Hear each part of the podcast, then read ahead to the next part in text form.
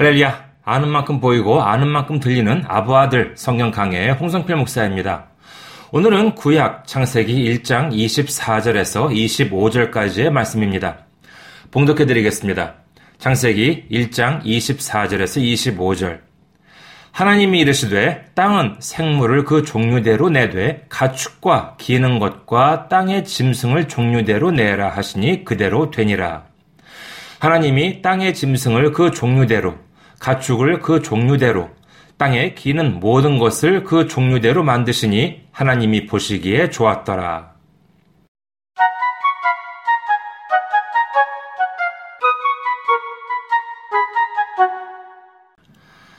천지 창조의 무대는 우주에서 시작하여 지구의 하늘과 바다, 그리고 이제 육지로 무대가 옮겨옵니다. 이는 단순히 무작위로 여기 갔다가 저기 갔다가 하는 것이 아닙니다. 성경은 넓은 곳에서 그 범위를 점점 좁혀가면서 초점을 맞추어가고 있습니다. 여기까지 오면 앞 구절에 이어서 단순히 천지 창조를 이어가시는 것처럼 보입니다만 자세히 보시면 여기에 한 가지 흥미로운 단어가 등장합니다. 그것은 바로 가축입니다. 24절에는 단순히 동물이라고 하지 않고 분명히 가축과 짐승을 구분해서 사용하고 있습니다. 물론 이는 원어에도 마찬가지입니다. 가축과 짐승과의 사이에는 그 차이가 분명히 있습니다. 짐승은 기준이 없으나 가축에는 분명히 있는 기준, 그렇습니다. 바로 사람입니다. 가축은 짐승에 비해 사람과 밀접한 관련이 있습니다. 만약에 사람이라고 하는 기준이 없다면 가축과 짐승의 차이는 전혀 없습니다. 바로 사람이 기준으로 있을 때 가축과 짐승의 차이가 생기는 것입니다.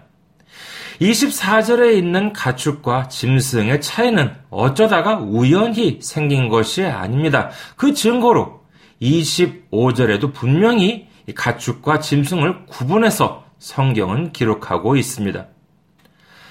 천지 창조의 핵심은 사람의 창조입니다. 하나님께서는 바로 사람의 창조를 위해 빛을 지으시고 사람의 창조를 위해 시간과 공간을 지으시고 사람의 창조를 위해 천지를 지으시고 사람의 창조를 위해 하늘과 바다와 육지의 생물들을 창조하신 것입니다.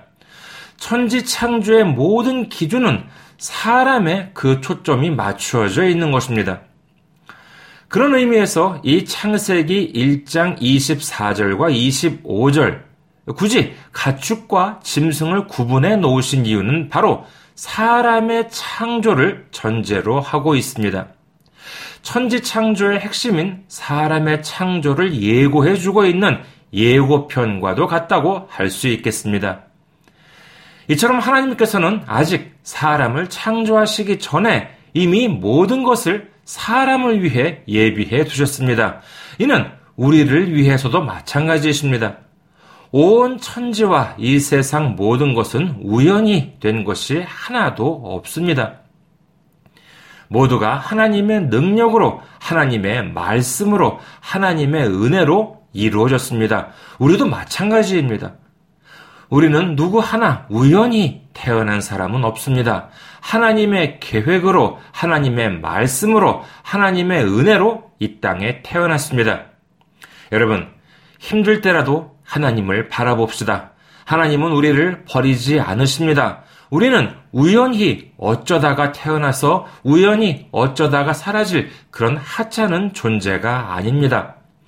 예수님께서 피를 흘리시면서까지 구원하시고자 했던 사람, 하나님께서 자신의 독생자 예수님을 십자가에 달리게 하시면서까지 사랑하고자 했던 사람이 바로 우리입니다. 바로 나라고 하는 사람인 것입니다.